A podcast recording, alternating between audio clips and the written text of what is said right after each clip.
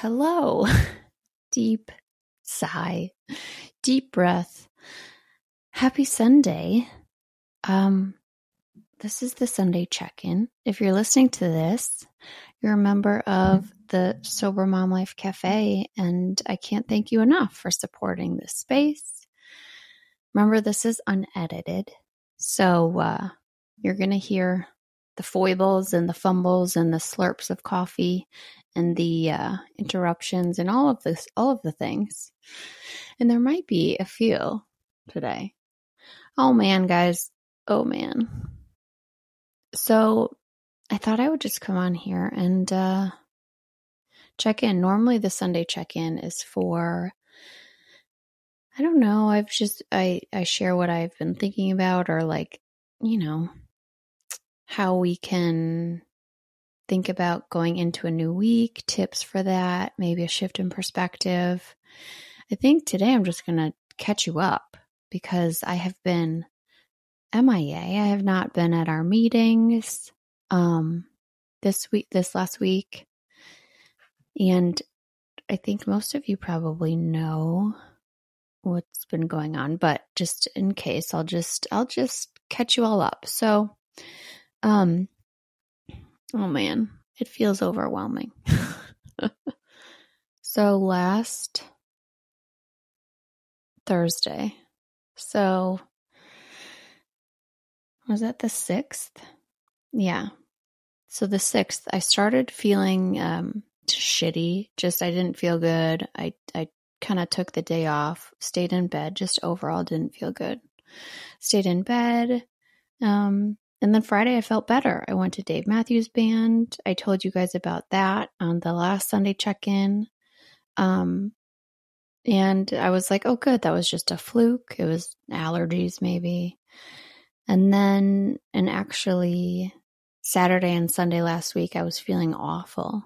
And I had a high fever on and off. And this is all like on and off. So it would go up and go down. And I would feel much better mornings were generally better. And then as the day wore on, it just got worse and worse and just fever and aches and really bad joint pain. And, um, and then Monday felt better. And then Tuesday it would hit me again. And actually Tuesday I started getting a headache and, um, it would not let up. And it was a horrible headache. I, I've had a handful of migraines and it was different than a migraine. Um, nothing was helping it. So Tylenol, Excedrin, migraine, nothing, nothing made it go away. And Tuesday night, I could not sleep. It was so bad. And so even at night, it was just, I, I could not escape this headache. Um, also Tuesday, my two of my kids got diagnosed with strep. And we have been battling viruses since June 19th. And I only know that because um, that's when my husband went to Canada for a week. And like the day he left, my middle had a fever of 103.8. And so I remember. And so we've been just battling illnesses. Oh, hold on. Yeah, you can draw. Go ahead. And so, uh, it's just been a summer of illness. And so they got diagnosed with strep on Tuesday. I got tested.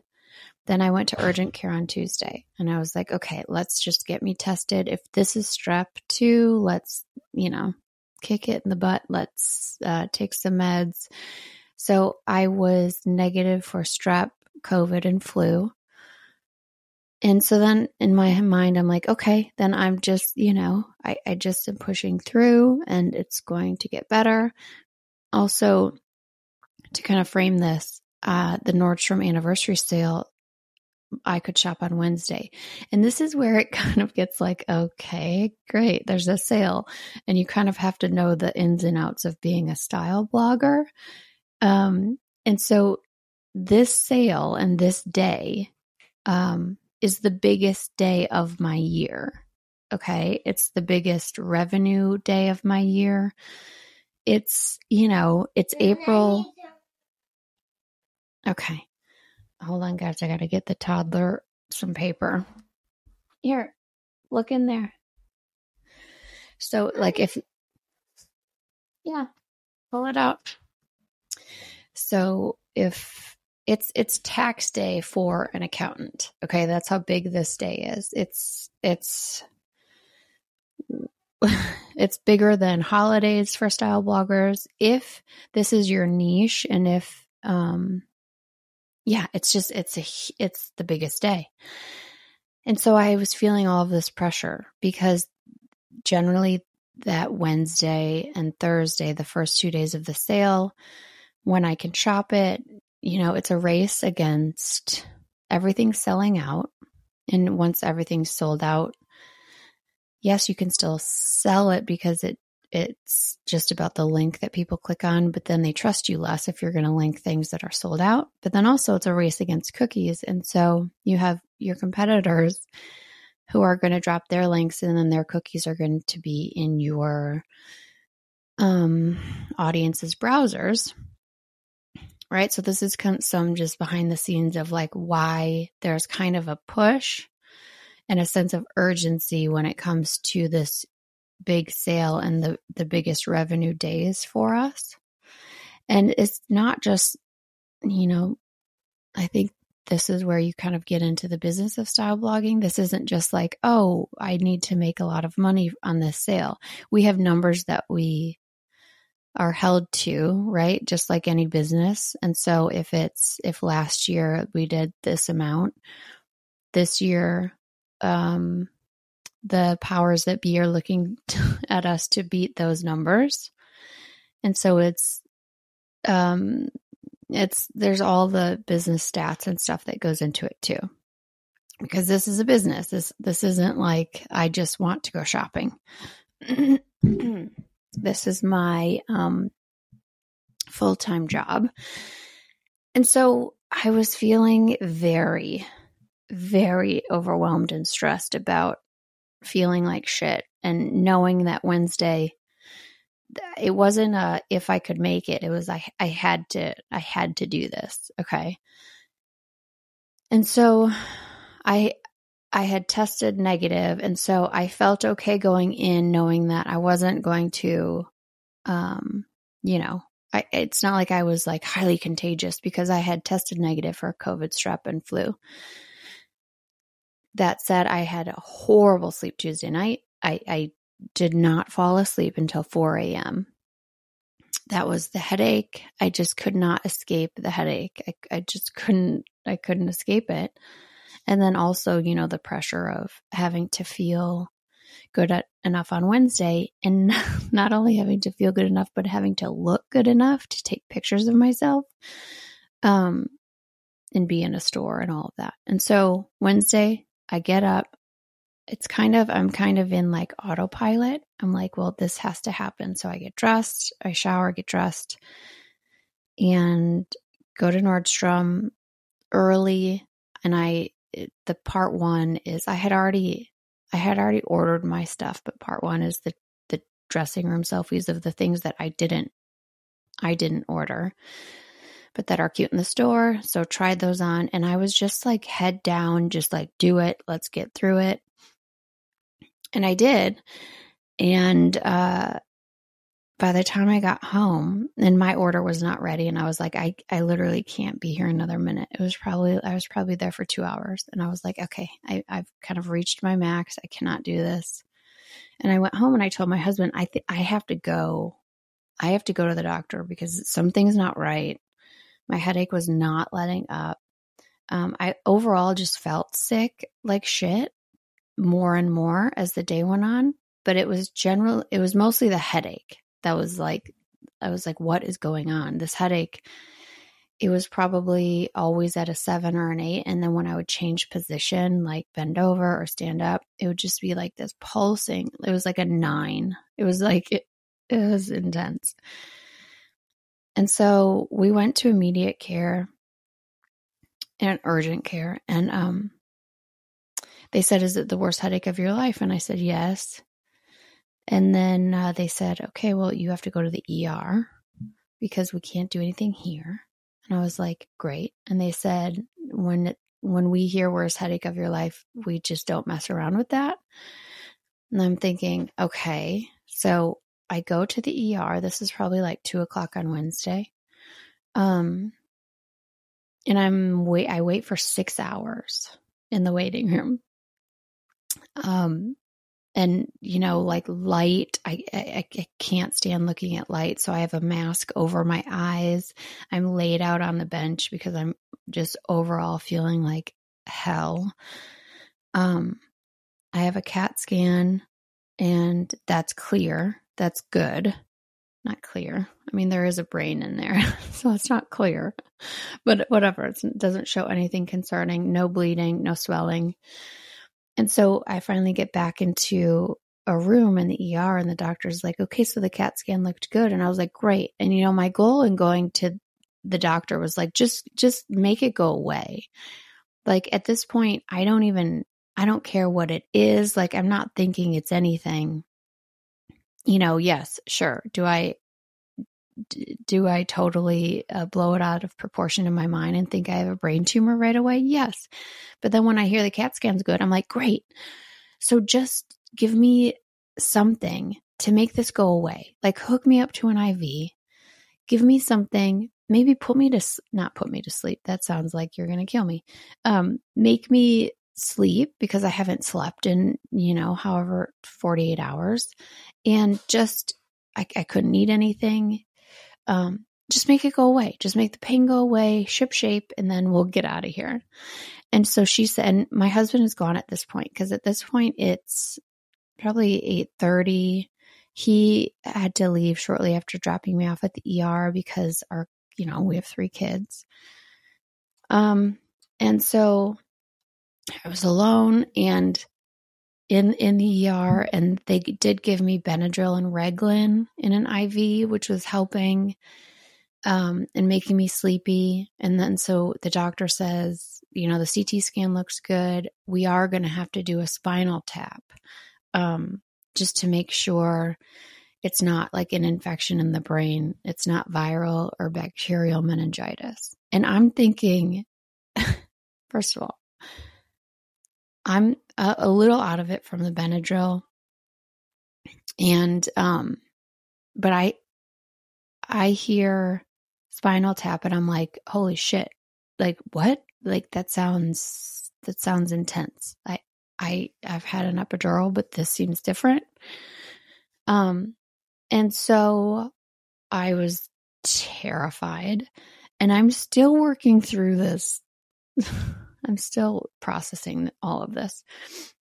And so I'm alone in the ER and they're getting ready first to give me a spinal tap. And I'm telling you, it was terrifying. Um, it was, it, it felt medieval. I'm so glad the doctors were taking care of me and knew what they were doing. And I knew that they, you know, had to do it and figure it out. And they were focused on figuring out what was going on. But I was terrified and it was awful. It took a long time. It was way different than an epidural. Um, there was rooting around and I couldn't move and there's a guy holding my legs and my feet and and I'm curled on my side with this thing in my spine and uh, everything in my body is telling me to run and to flee and you're in trouble. And and my nervous system was just going it was it was wild. It was terrifying. And i couldn't move. And it was probably 15 minutes i want to say because she was like rooting around couldn't find this pocket of to get the spinal fluid. And then once she finally got it i guess it just drips out and she had to fill like three things, three something. I don't know. I was just in total shock. Shock. I, I just thought I had a headache. Like, I don't know what's going on. I haven't eaten in two days. I haven't slept. I, I'm I'm alone and I'm terrified. Okay. So the spinal tap's done, and I'm just thinking, great, like let's just okay, that's done. Keep it moving uh, let me go home. I just wanted to go home. Um, it takes you have to lay flat on your back for an hour afterwards because otherwise a spinal tap causes a headache because of the spinal fluid that they remove. Um, and so I'm laying flat on my back for an hour, trying to sleep on this cardboard emergency room bed. There's like mayhem going on around me. There's a woman who's having a mental break, screaming. Uh, she keeps waking me up like screaming, you guys. It was terrifying. She's saying, Please help me. Someone help me. I need help. I can't do this. Like for an hour. Um, that was terrifying. And then the doctor comes in at some point and says, It doesn't look like it's bacterial meningitis, but because of some sort of white blood count or um, white blood cell. I don't know, you guys. I'm not a doctor. Uh, we're thinking it's viral meningitis, and and so you have to be admitted. And I'm like, what? Like, what is going on? I, I, at this point, I was like in a haze. I was like, what has been happening? I was so in shock from everything. And so they're going to admit me. And she said it, it's looking like this culture takes like 72 hours to, to figure out what it is. So it looks like I'll be here for a couple of days. And also, like, I can't see because I have contacts and I didn't bring anything. I thought that they were just going to give me some medicine for my headache and then I'd be on my way. So I don't have anything. I don't have drops my contacts are all blurry and dry and I can't see anything. So I can't really text anybody. I'm trying to text, but I can't see. I can't see what my husband's texting me back. Um, it's 3 a.m. at this point, And so I'm being admitted. And so I was admitted and, uh, guys, it's all like so crazy. And then I'm going up to a room and I'm trying to sleep because I still haven't gotten much sleep. I don't know what's going on. I don't even know what viral meningitis is. I I I I'm just in such shock and still feeling like hell. Um and so now it's just a lot of waiting. Now I I've at this point, I've probably seen three doctors. I see two more then the next morning that say, we just have to wait. We just have to wait to see what these cultures say. We're treating you as if it's viral meningitis. So I'm on an antiviral. I'm on an IV of an antiviral. Um, they give me a steroid that feels like my body is burning inside. It's wild. Um, for like the for, for like 10, 15 seconds. It feels like my body's in flames and then it goes away. It's so weird. Um, yeah. And so then they're just treating me as if I have viral meningitis. And and it's kind of now it's like blurry. Like um, my husband comes, my mom comes down, thank God, to help me with the kids. And you guys, all this time, and I'm, you know, feeling like shit. And I'm thinking, I I have to I I have to post my Nordstrom stuff. And and I'm thinking, "Oh my god, I'm just I'm just not going to be able to do my job." Which is like I know that sounds crazy to be thinking about, but it's just reality. Um and so now it's just a lot of waiting. And this is like Thursday. Thursday, they still don't know anything. They're still waiting. They they tested me for strep again. No, it's still not strep. Um, yeah, and I am starting to feel better. Thank God, the headache at this point is is much better than it was when I came in. But I'm still just like scared and not knowing what's going on. Um, yeah, I'm I'm just waiting at this point. And then one doctor would say, well, we can't rule out bacterial meningitis. And they keep testing my neck to make sure I can move my neck and my feet and my. And so it was like a whirlwind. So, long story short, they finally get the tests back. This was on Friday.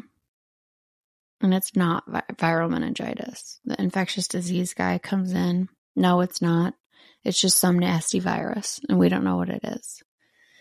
Um, and I asked if it could be fifth disease, which is, I think, what my kids had before they had strep. And he said, yeah, it could be parvovirus. Um, sorry, hold on. Can you hear my three year old counting? Um, and so, guys, long story short, they don't know what it is. They don't know what it was. It was just a virus. It was not meningitis, thank God. Thank God. Hey, that's too loud.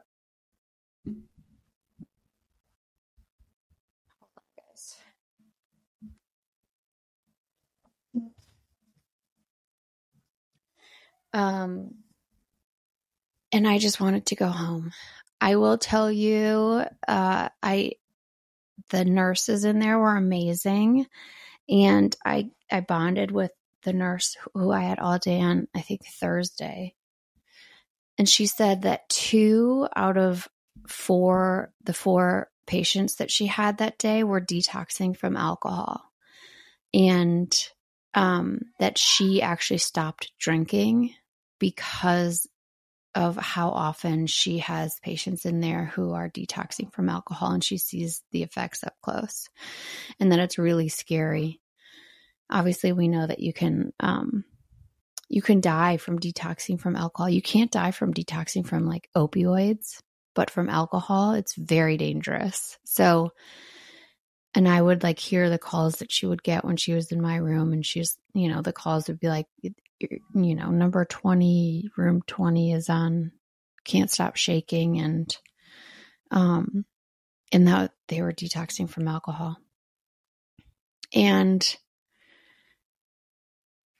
I'm trying to pe- like you guys, I have so many thoughts.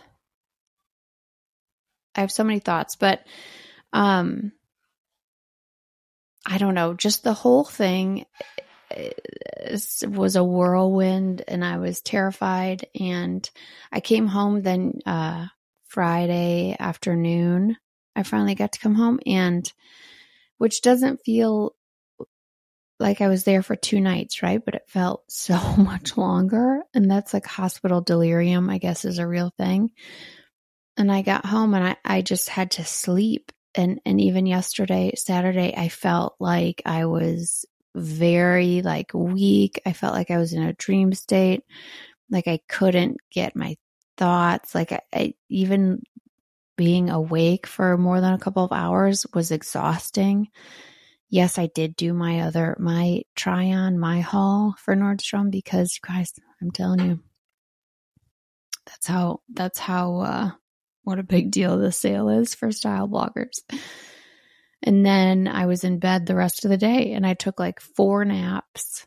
Um, I'll take more naps today. I still don't feel like myself quite yet. Um, I don't know. The whole thing was wild. It just makes me so grateful for my health. Um, and really, you know, I always say I get triggered when I get sick. And I was like, I was triggered having a headache that, that long before I went in to say like, God, like I, I don't drink and I'm still waking up feeling like shit. And I get really down and depressed when I'm sick. Um, but I feel, I just feel so grateful for my health and for my sobriety um, on the side of it because I think that if alcohol was still in the picture, you know, I would probably discount a headache. I would not trust my gut to say something's not right. And granted, it wasn't, thank God, it wasn't meningitis or something life threatening. Um, but it was still really bad and I and I still needed help with it. And I'm I'm glad that I could trust myself and know my body enough to say something's not right. Um, I need help. And I think that if alcohol is in the picture, that just muddies everything, right? We always talk about how alcohol is such a barrier to knowing, first of all, how we feel, and then knowing what we need. And um, I just feel so grateful. I feel so grateful for this body of mine and my health and my mind. And the fact that alcohol is no longer in the picture to fuck everything up because it will. It just will. And I think that that became so clear listening to that nurse talk about her two other patients and like, and how much she sees alcohol and its effects in the hospital and how many people come in with alcohol poisoning and detoxing off of alcohol and like the idea that we're taught that it's it's not dangerous or that it's not a drug and it's not as dangerous as drugs is wild. I never I never use like scare tactics on on the podcast and on here to talk about alcohol, right? I'm never I just don't think they work. I don't think I think that that tends to lean more AA. But man, it's fucking scary. She was telling me about a patient that she had and I've heard these stories from my mom too, who has had many clients like this, but she, um, this nurse was telling me about a patient she had recently who was in there detoxing from alcohol and she had gotten into a car crash and uh killed her best friend the passenger and she was going to prison for it and uh, that's just that's just the reality. And you know, that's not a she wasn't cracked out. She wasn't high on heroin. She wasn't she's not a junkie. Uh she drank alcohol. And that doesn't even mean she was drinking uh, Jack Daniels out of a brown paper bag on the street. She could just have had glasses of wine. Right? And I don't say this to scare us, but it's the truth.